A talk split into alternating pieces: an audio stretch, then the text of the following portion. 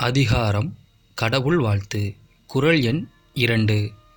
கற்றதனால் ஆய பயனன்கொள் வாளறிவன் நற்றால் தொழார் எனின். பொருள். தூய அறிவு வடிவாக விளங்கும் இறைவனுடைய நல்ல திருவடிகளை தொழாமல் இருப்பாரானால் அவர் கற்ற கல்வியினால் ஆகிய பயன் என்ன?